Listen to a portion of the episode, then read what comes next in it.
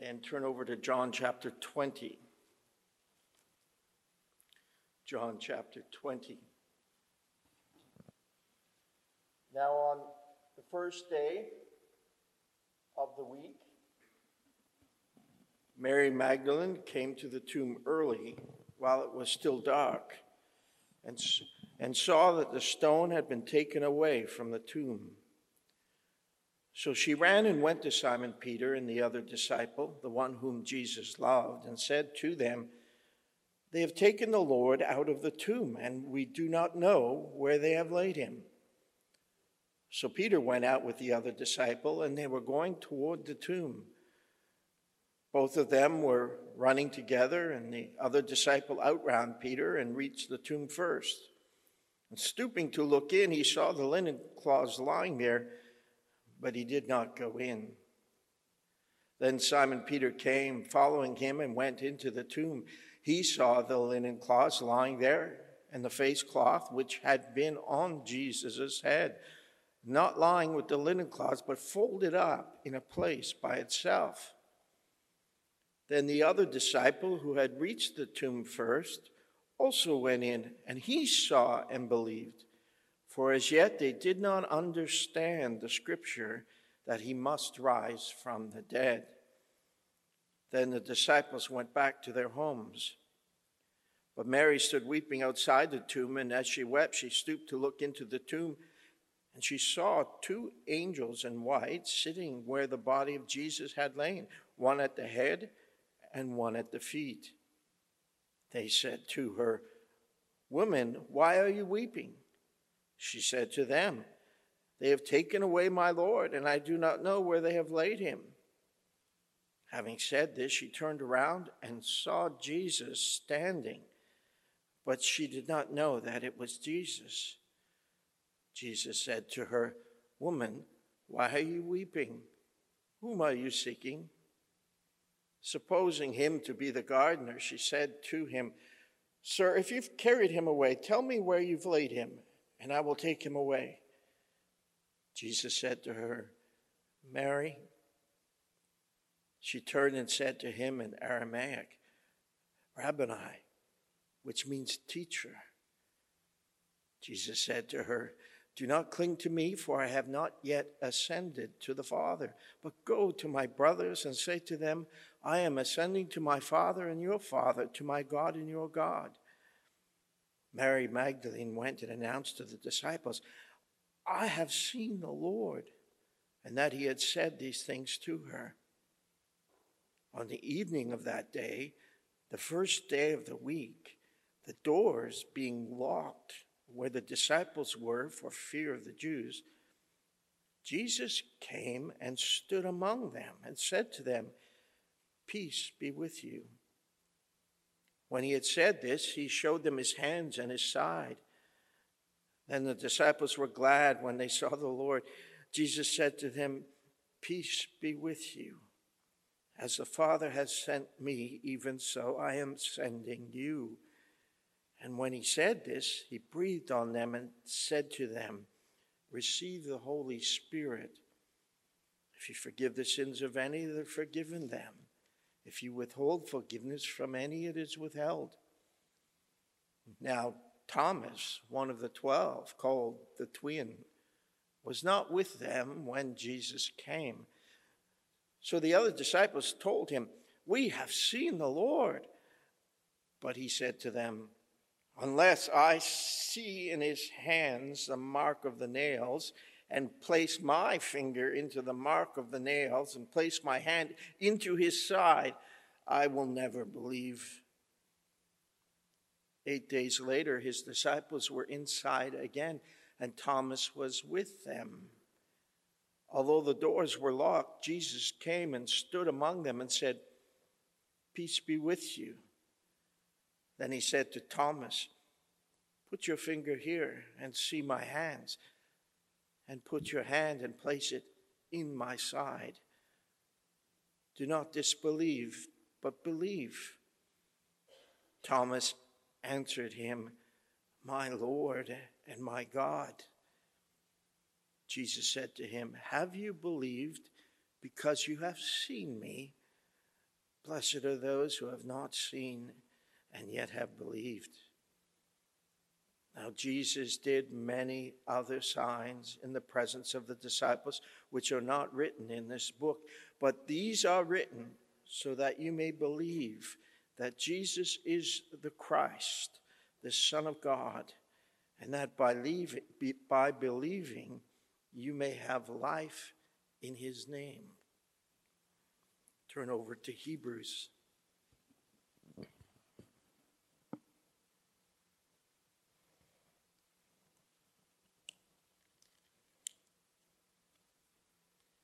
Hebrews chapter 13. Verse 20. Now may the God of peace, who brought again from the dead our Lord Jesus, the great shepherd of the sheep, by the blood of the eternal covenant, equip you with everything good that you may do his will, working in us that which is pleasing in his sight. Through Jesus Christ, to whom be glory forever and ever. Amen. Well, goodbye. Goodbye. If you want to keep it brief, we just say bye. We're not good at lengthy farewells. We might write in a letter, love, or in Christ. Or we might say in person, see ya, take care, catch you later. Many letters in the New Testament end with farewell words, and they are called benedictions. That's what we call them. Bene means good, diction is words, good words, words of blessing, benedictions. They tend to be longer than what we use today, and Hebrews here ends with these two verses in chapter in 13, verse 20 and 21. And many consider these words to be the best and most beautiful goodbye in the entire Bible. Verse 20, he begins, he says, Now may the God of peace, may the God of peace. This doesn't mean that God is peaceful what it means is that God is the one who gives peace. It's genitive in the Greek. God gives peace. The human race doesn't have peace with God, they don't have Christ. The Bible says there's no peace for the wicked. The Bible says, but the wicked are like the tossing of the sea that cannot be quiet. Its waters rise in the mire and the dirt. The prophet Jeremiah, we find these words of those who are greedy for unjust gain. They say, Peace, peace, when there is no peace. Were they ashamed when they committed abomination? No, they were not at all ashamed. They have forgotten how to blush. He says, They say peace, but there's no peace. Today, there are so many who are desperate, who are searching for something, for some measure of peace. And our culture tells them to look inward to find peace. And they don't find it. They don't find it inward. They don't find it in their emotions, in their feelings, in their thoughts, they, in their pursuit of pleasures. They, their anxiety grows and, and there's no peace. Maybe that's why you're here this morning, because you have, and you sense it, you have no peace we have peace with God. God has given us peace through our Lord Jesus Christ. He, we are to look outward, you see, for the solution to having no peace with God. We look outward, not inward. We look to Jesus Christ. We were opposed to God. We were at enmity against God. We are, we're at, in rebellion against God in our sinfulness. But the scripture tells us God has reconciled, He's brought peace through the death and resurrection of His Son, the Lord Jesus Christ. It's interesting that at the various stages of Jesus' life here on earth, the word peace is used so often to define his ministry. From the very beginning, when the angels in the incarnation, when the angels praise God, glory to God in the highest, and on earth peace among those whom he is pleased. Peace. Just before the suffering of Christ, as he came into Jerusalem, they laid the palm reeds down and they said, Blessed is the King who comes in the name of the Lord, peace in heaven and glory in the highest. And then, of course, after Jesus' resurrection, when the disciples on the road to Emmaus were with Jesus, not understanding, they recognized Jesus when he said, Peace to you. My mother was at a desperate time in her life, and she had been walking the streets of our town praying to God, looking for that peace with God. She's praying to God God, do you really hear? God, do you really care? God, are you really there? My, my mother knew about God but she didn't know God. She had no peace. And as she poured out her heart to God, she passed a window display. And in that display, there was a book. And it was by, by Billy Graham. And the book's title was Peace with God. So she took that as an answer to prayer and she got the book and she learned that all have sinned and, and that we're in rebellion against God and that in grace and favor God sent his son to carry our sin and sin's penalty, to heal our relationships, to bring peace where once there was war. God is the one who gives peace. Jesus would say, in that final meal he had with his disciples Peace I leave with you, my peace I give to you, not as the world gives. Peace I leave with you. And he said, I have said these things that you might know that you have peace. In the world you'll have tribulation, but take heart, I have overcome the world. I, I'm the peacemaker. Young people, here this morning. You live in a world that is in turmoil.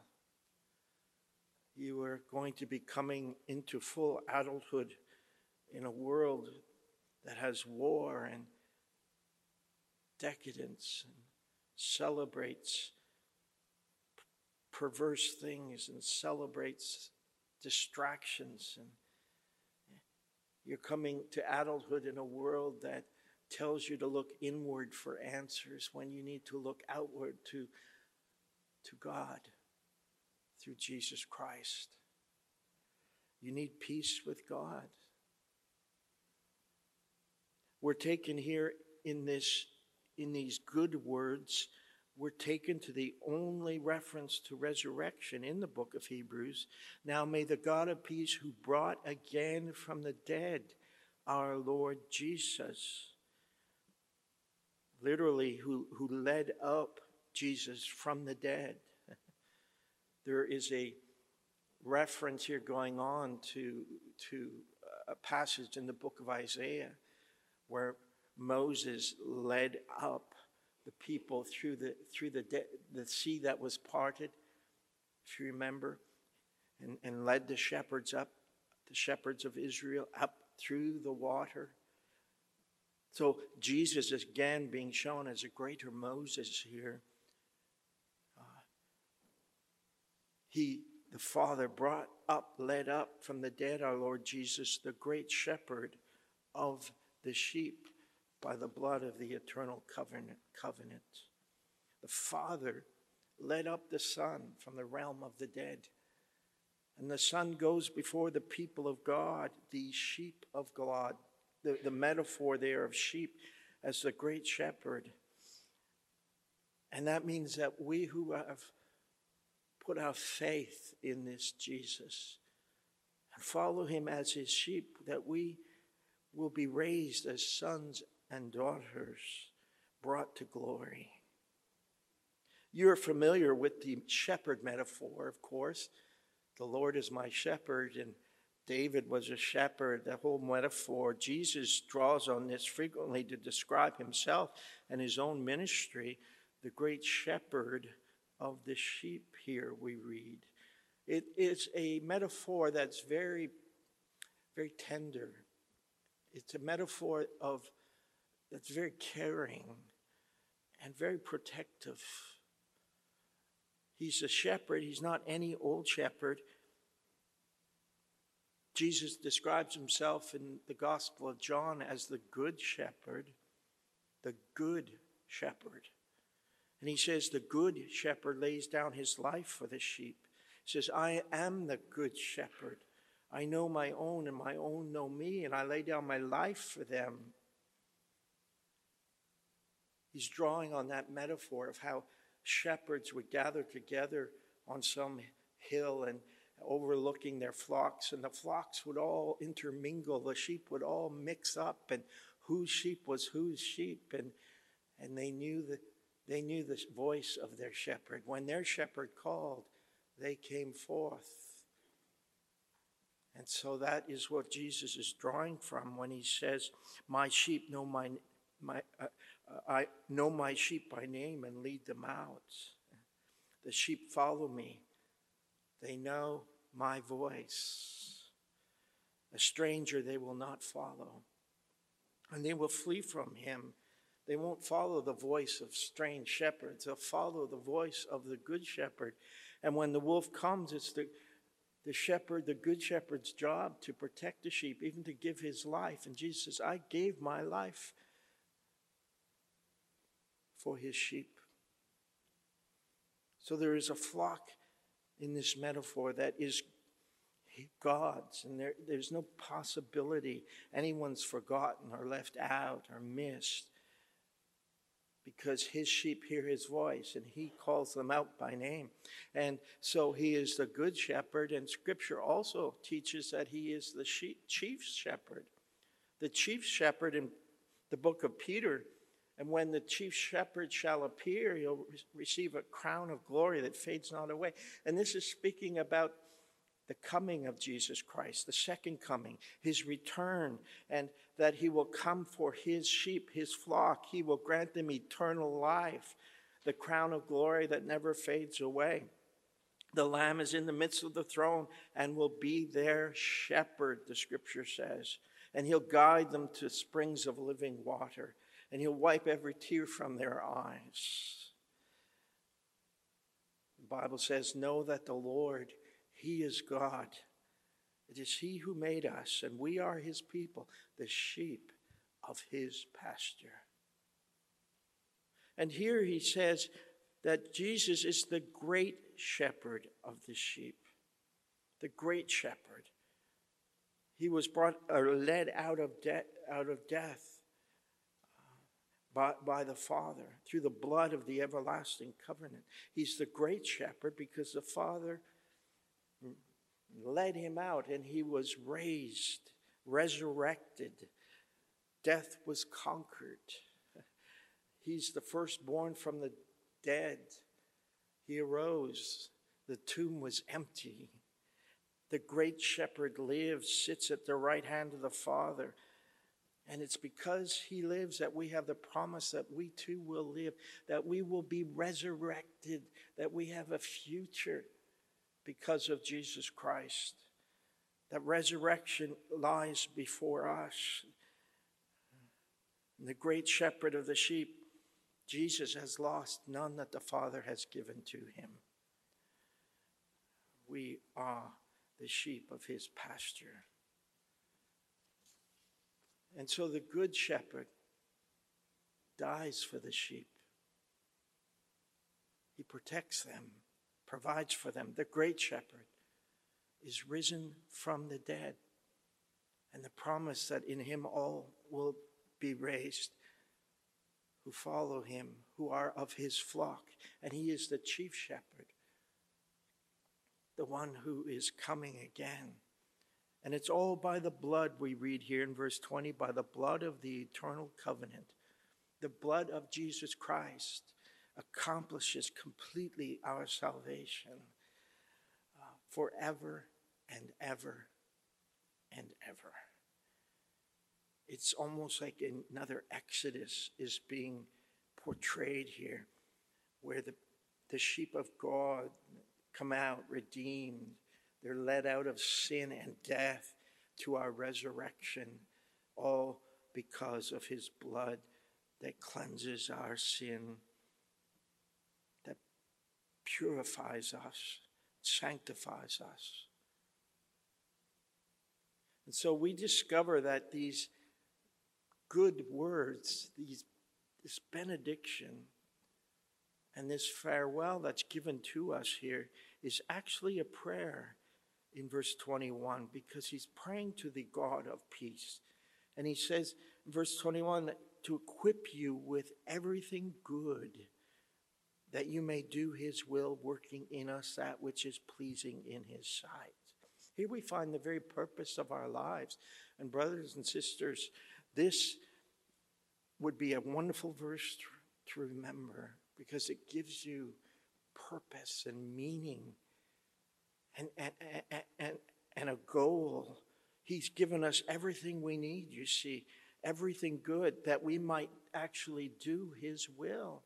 Whether you're at school, at high school, whether you're in the workplace or at home, you, you have His will to accomplish, His ways to seek out. And He's given you everything you need to do that and to be pleasing in His sight.